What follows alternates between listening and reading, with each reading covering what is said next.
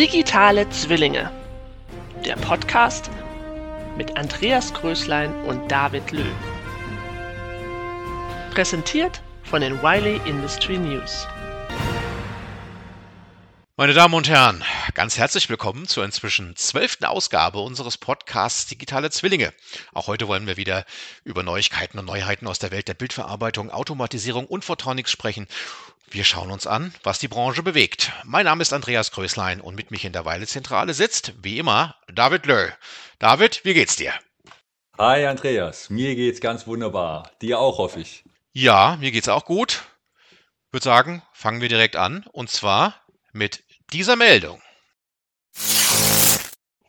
Die Messago hat ein neues Karriereportal gestartet. Das ist insofern interessant, weil das speziell für die Aussteller der SPS gedacht ist. Das heißt, alle Firmen, die unterwegs sind auf der Messe, können dort Jobs posten, um dann mit den Leuten, die auf der Messe sind, direkt in Kontakt zu treten. Also Firmen wie Beckhoff oder Wittenstein habe ich gesehen, haben schon Stellen dort ausgeschrieben. Man klickt einfach drauf, kann direkt seine Bewerbung abgeben. Finde ich eigentlich eine runde Sache. Was hältst du davon? Ja, also das ist grundsätzlich auf jeden Fall eine gute Idee, weil ich meine, Fachkräftemangel, du hast es schon gesagt, das ist ein Thema, das beschäftigt gerade alle. Zu meinem Verständnis, also das klingt jetzt so, was du erzählt hast, wie so eine Online-Plattform. Ne? Das ist online wahrscheinlich abrufbar, wie man das macht. Gibt, gibt es da auch während der Messe irgendwie noch eine Aktion dazu? Das ist so, dass während der gesamten Messetage natürlich auch Interessenten an mehreren Terminals, die dort vor Ort sind, sich nochmal genau über die Jobs informieren können. Viele interessante Projekte, die da angeboten werden, in die man sich bewerben kann. Und ich glaube, es ist eine gute Möglichkeit, neue Jobs zu finden, beziehungsweise auch mal vielleicht einen Jobwechsel zu machen. Sicherlich sehr interessant. Fraunhofer Vision startet Praxisplattform Bildverarbeitung. David, so wie ich das verstanden habe, ist das so eine Art Plattform, in der Webinare gesammelt werden, die man sich dann anschauen kann. Warst du schon mal dort hast das angeschaut? Ja, ich habe mich nur nicht angemeldet. Das ist nämlich kostenpflichtig. Man kann es vorstellen wie so ein Webinar, wenn man so möchte. Man kann sich das aber äh, dann anschauen, wann man eben will. Also das ist jetzt nicht einfach jemand spricht und, und du hörst zu, sondern du kannst die Module eigenständig abrufen und äh, die Fraunhofer Vision sagt, es braucht pro Modul vier bis sechs Stunden, um die Inhalte eben durchzugehen. Und danach kann man das dann auch nochmal vertiefen mit einem äh, Fraunhofer-Experten, wenn man das möchte. Und digitale Lerninhalte werden auch zur Verfügung gestellt. Also das klingt für mich eigentlich nach einem interessanten Angebot, was man sich durchaus mal anschauen kann. Und die ersten drei Module, die jetzt angeboten werden, das ist Wärmeflussthermografie, industrielle Röntgentechnik und Oberflächeninspektion. Jemanden, der sich gerade jetzt dafür interessiert und seine Kenntnisse vertiefen will, kann sich das ja mal anschauen. United Robotics erhält Nutzungsrechte an Laborroboter Kevin. Spannende Meldung, weil Kevin war ja die ganze Zeit schon ein Thema äh, beim Fraunhofer Institut für Produktionstechnik und Automatisierung, also IPA. Und jetzt haben sie im Rahmen einer neu geschlossenen technologischen Partnerschaft eine Lizenzvereinbarung unterzeichnet, sodass United Robotics diesen Roboter auch kommerziell nutzen kann. Ich bin gespannt. Also die wollen das ja jetzt dann auch entsprechend vermarkten und äh, dann weiter in Anwendungen bringen. Was genau kann denn der Roboter? Der Roboter ist dafür gedacht, dass er solche, ich sag mal, für Menschen langweilige und repetitive Aufgaben übernimmt. Also beispielsweise jetzt irgendwelche Probenracks oder irgendwelche Tabletts oder, oder ähnliches von, von A nach B bringt letztendlich, ja. Also beispielsweise jetzt im, im Labor vom einen Arbeitsplatz zum nächsten Kollegen, dass der andere Kollege eben weitermachen kann und ich jetzt zehn Meter rüberlaufen muss, das hinbringen, läuft wieder zehn Meter zurück und das macht er dann 20 Mal am Tag. Das kann man dann eben automatisieren mit diesem Roboter. Inspect Award. David, das ist ja eins deiner Lieblingsthemen. Der Inspect Award ist ausgezeichnet worden. Wer hat denn in den beiden Kategorien gewonnen? Gewonnen hat in der Kategorie Vision Automation Technology mit einer Messtechnik-Software und in der Kategorie Automation Control hat Micro Epsilon gewonnen mit einem konfokalen Sensor. Und die anderen Gewinner, die finden Sie auch bei uns auf der Webseite und natürlich auch noch einige Details zu den jeweiligen Gewinnerprodukten. Wie genau ist denn die Wahl abgelaufen?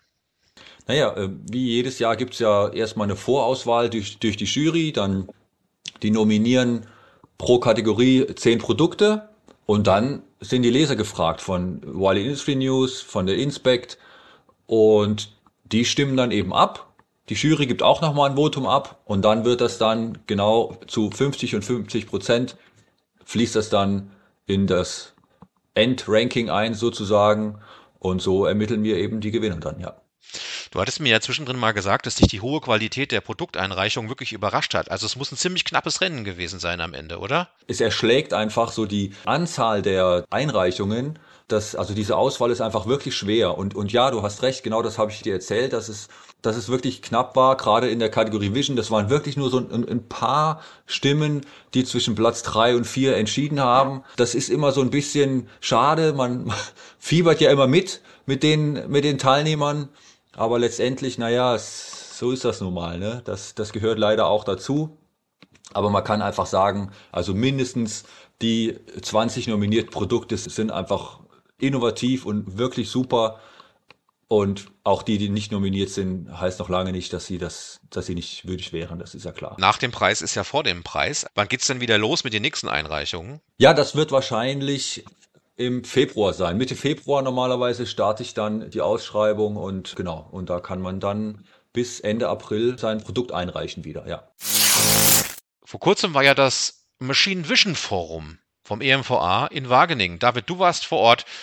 Wie war's? Toll. Also wie auch letztes Mal, als es ja in, in Cork in Irland stattgefunden hat, war das Forum wieder dicht gepackt mit, mit super interessanten äh, Vorträgen aus wirklich einem bunten Strauß an Themen quer durch die Welt der Bildverarbeitung. Ein paar Worte vielleicht zur Universität in Wageningen ist spezialisiert auf Landwirtschaft und haben da wirklich sehr viele Sachen zu zeigen. Also wie, wie viel dort automatisiert ist und wie viel mit Bildverarbeitung und mit KI läuft das, das ist schon beeindruckend. Wenn dann zum Beispiel kleine Pflanzen dann kategorisiert werden, der Phänotyp wird herausgefunden, also findet eigentlich eine KI heraus, um, um dann zu sagen, das ist die richtige Pflanze, die bildet die richtigen Merkmale aus, die ist gesund, die nicht, hat vielleicht einen Pilz oder was auch immer.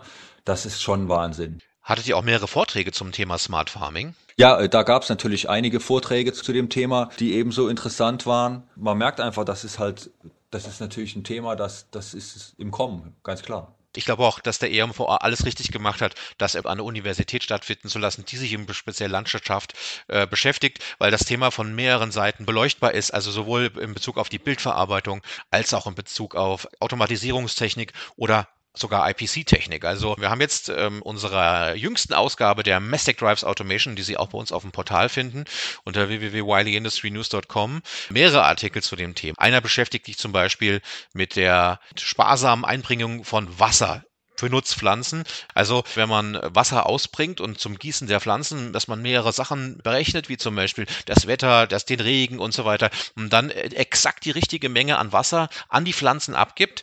Und das äh, fordert natürlich viel Rechenleistung, es erfordert eine künstliche Intelligenz, die das Ganze mitbearbeitet. Und tatsächlich ist man schon so weit. Da haben wir äh, ein Unternehmen, das genau so einen Rechner herstellt, um das entsprechend umzusetzen. Das ist eines der Themen.